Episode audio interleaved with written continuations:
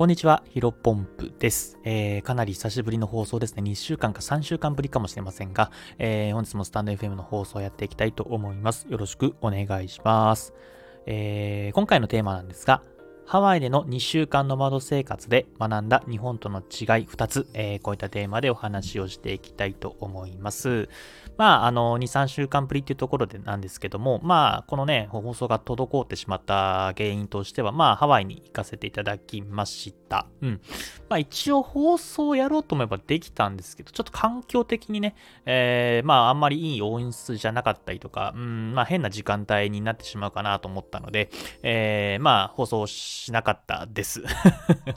あの、なんか、まあ、あとはなんだろうな、毎回毎回、えー、2週間多分毎日放送したらね、ハワイの話ばっかりになってしまうので、まあ、だったら一回ね、まとめて、えー、パツッと。えー、なんか、んこれめちゃめちゃ個人的な意見なんですけども、なんだろうな、あの、ハワイとか、まあ、海外旅行行って、まあ、1回ぐらいのね、インスタとかね、えー、なんかストーリーとかで見るのはいいんですけど、なんか、ま、毎日毎日なんかハワイでなんちゃらしました、みたいなね。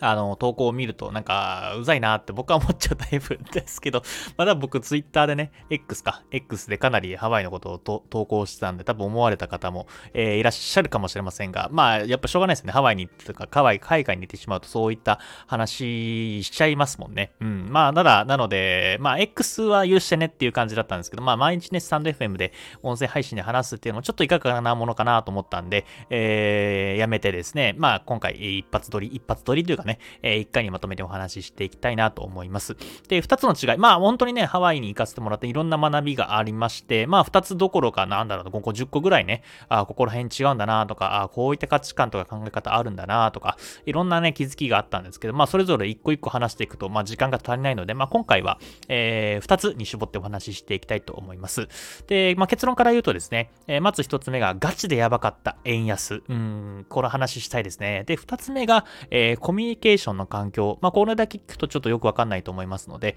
えー、ぜひ最後まで聞いていただけると嬉しいです。では、まず一つ目、えー、ガチでやばかった円安っていうところでですね、まあ、やっぱり、まあ、うんと、今、円安がすごいっていう風にニュースとかなってるじゃないですか。で、1ドルだいたい150円ぐらいかな。この前151円とか行きましたよね。うん。で、まあ、やっぱり日本に住んでると、まあ、こういうニュースを聞いてやばいなっていう風なことは聞くけども、意外と、なんだろう、実感ってしづらいですよね。まあ、僕自身も、なんか円安がやばいという風なニュースを聞いて、まあ、やばいのはわかるんだけど、どういう風に実際にやばいの？まあ、例えば、えー、一番わかりやすいのは、えー、Apple とかの製品でしたよね。Apple の製品って確か iPhone って12、12、13、14、15でしたっけ？が、アメリカでは価格一緒なんだけども、日本で円安の影響でどんどん価格上がってるみたいなところで、まあそこら辺はね、えー、気づきやすかったですけど、やっぱりそれ以外ではやっぱどうしても感じにくいところがあったと思いますが、あ僕自身がハワイにいてですね、まあもちろん観光地っていうところもあって、ー、絶対的な物価高っていうのは、まあもちろんあるんですけども、やっぱり高いんですよね。まあ、例えば、えー、具体例いくつかお話ししていきたいんですけど、例えば水あるじゃないですか。で、大体日本だとペットボトル150円ぐらいで買えると思うんですけど、まあ、本当に安い水だったら100円とかで 500ml100 円とかで買えると思うんですけど、向こうね、え、ー、と、普通のペットボトル1本が大体450円ぐらい、3ドルぐらいだったんで、高いっすよね。しかもこれなんか別に、あのー、なんかコンビニで買ってるとか高いところで買ってるとかですね、スーパーで安いところで買って450円とかなんで、まあ生きていくだけで お金がかかるような感じですね。うん。あとは、なんだろうな。あお肉はね、まあちょっと割高。1、1割2割ぐらい高かったんですけど、それ以外の、なんか調味料とかね、もう平気で1000円ぐらいするんで、もうバカかと思ってね、あの、全然買えなかったですね。であとは、えっ、ー、と、飲食店とかだと、まあやっぱり高いですよね。あの、普通のフードコート、例えば、うんと、イオン。えー、とかに入っている、まあイオンじゃなくてもいいんですけど、いろんなところにフードコートってあるじゃないですか。で、フードコートって意外と普通に考えると日本だったら1000円とかね、まあ高くても1500円、2000円ぐらいだと思うんですけども、えー、ハワイのですね、まあショッピングセンターに入ってるとかのフードコートはですね、だいたい1食3000円からなんですよね。3000、4000、5000円みたいな感じで、本当に軽食を食べようと思ってもだいたい20ドルぐらいなんで、めちゃめちゃ高いです あとは、あの、ハワイ、ワイキキら辺でね、えー、ランチ、まあ海ら辺、海が見見えるなんかね、ところでレストランでご飯を食べようと思ったらですね、えー、エッグベネディクトあるじゃないですか。あれもね、えっ、ー、と、まあ、日本だったらどれぐらいかな ?1000 円とか？まあ、2000円弱くる、まあ、2000円いくのかな？ちょっとエッグシングスかどうか金額はあんまわかんないです。まあ多分2000円ぐらいで食べれると思うんですけども、えー、ハワイはですね、30ドルだったんで、えー、30ドルだと4500円ですね。で、なおかつ、えー、ハワイ、まあ、ワイキキ、アメリカはですね、チップの文化がありますので、えー、だいたい、えっ、ー、と、じえっ、ー、と、20%ぐらいかな。20%ぐらいのチップを加算して払わない、まあ、払わなきゃいけないわけじゃないですけど、まあ、払う慣習があるみたいな感じなんで、だいたいまあ30ドルで、タックスがだいたい4%ぐらいかな。タックス含めて、チップ含めると、だいたい、えー、5000円超えるみたいな感じななんですよね。もう高すぎます。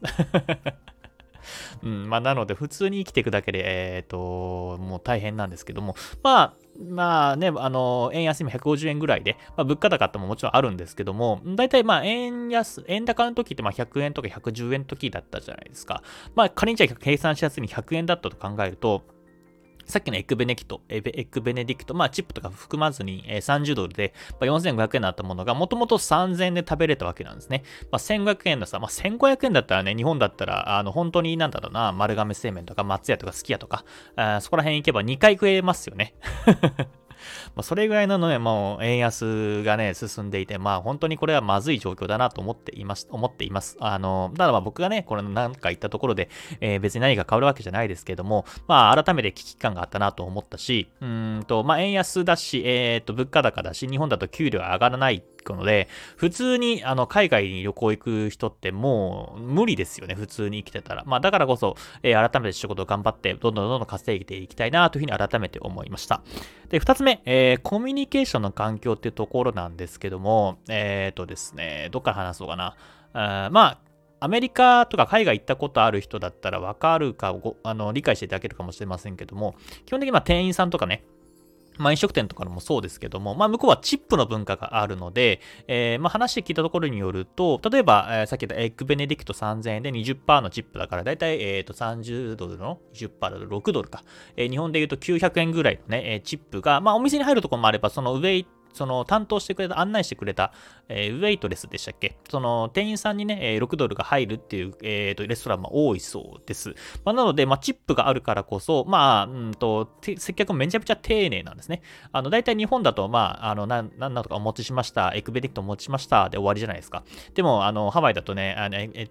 エクベネディクトを持ってきて、その後、あ、美味しいみたいな、You good? っていう風にね、言ってくれたりとか、まあ、何回かね、話しかけられて、なんか、ものすごくね、笑顔だし、よかったったんですね。で、まあ、そのチップだけに限らず、普通の、えっ、ー、と、えっ、ー、と、レストランじゃなくて、ショップ、お土産屋さんとか、ところに行くと、店員さんめちゃめちゃね、目を離して、話してくれるんですね。で、まあ、僕、日本人ですけども、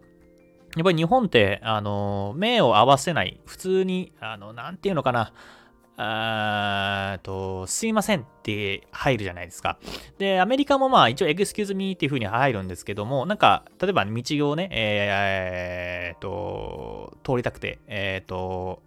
あ、すいません、ちょっと道通りたいですって言って、まあ、excuse me って言って、で、あ、sorry って言ったら、まあ、thank you って必ずありがとうっていう風に言うんですね。まあ、そこら辺のなんだろうな、コミュニケーションの違いっていうのがあって、僕もね、まあ、ネクラっていうか人見知りでね、めちゃめちゃコミュニケーション苦手ですけども、まあ、幼い頃から、まあ、そういう風なありありがとうとか、めちゃめちゃ笑顔とかね、えー、いうような環境に生まれて育ったらですね、多分コミュ力が高い人間になるんじゃなかななるんじゃないかなというふうに、えー、思いました。うん、やっぱり日本人って自己主張が苦手っていうふうに言いますけども、うん、まあ結構、まあこれは別にさっきも言ったように僕がこうどうこう言ったところで変わらないんですけども、まあやっぱり自分自身もできる限り、えー、店員さんとか、まあ店員さんに限らずなんですけどもね、コミュニケーションで笑顔だったりとか、えー、そういうところをやっぱやっていかないといけないなというふうに改めて思いました。うん。で、なんかで見たんですけど、日本人って目を見てえっ、ー、と、相手の感情を察するっていう風に言われているんですね。えー、だから、絵文字とかも、あのー、笑顔だったら、あのなんだ、目が線になってたりとか、あとは、泣くんだったら涙が出るとか、絵文字とかで変わったりしますけど、アメリカはね、えっ、と、目元というよりは口元を見て感情を判断するっていう風に言われています。だからね、え目はそのままで、え笑顔だったら口が、あの口角上がってたりとか、えっ、とあれ逆だったっけ？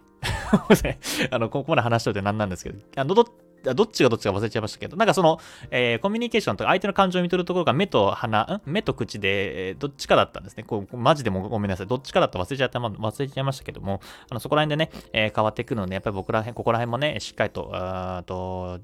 うん、コミュニケーションっていうところも、えー、改めて日本に戻ってきてね、まあ、海外かぶりしてね、えー、変な風なコミュニケーションをして、こいつ変なやつだなというふうに思われない程度に、えっ、ー、と、しっかりとありがとうとか、えー、しっかりとコミュニケーション、相手の目を離してね、話していきたいなというふうに思いました。で僕がハワイに行って生活して、えっ、ー、と、感じたことは、この主にこの2つですね。もともと、えー、たくさんありますので、うーん、まあ、これで1回で終わらせないとまたね、海外かぶりっていう風に思われてしまう 冒頭の話に戻ってしまいます。まあ、あんまり話さないように、話さないよというか、うん、あのー、まあなんか、話すのもちょっとあれだなと思ったんで、まあ今回一回気が切りでちょっとお話、まあもしかしたらね、僕の感情が抑えきれず、また別の機会にお話しするかもしれませんけども、まあハワイに関してメイントピックとして、えー、取り扱うのは今回で、えっ、ー、と、一回以上としたいと思います。なんか質問とかね、えー、コメントありましたら、あのーコメントがしてもらえばと思います。ちょっと2、3週間ぶりの放送で全然言葉が出てこなくて、やっぱり毎日、えー、話すとか、えと、こういったところは、うん、ブランクっていうのはやっぱ出ちゃうんだなというのを改めても思いましたので、引き続き、えっ、ー、と、スタンド FM の講師も頑張っていきたいと思います。えー、それでは本日の話は以上です。お疲れ様です。失礼します。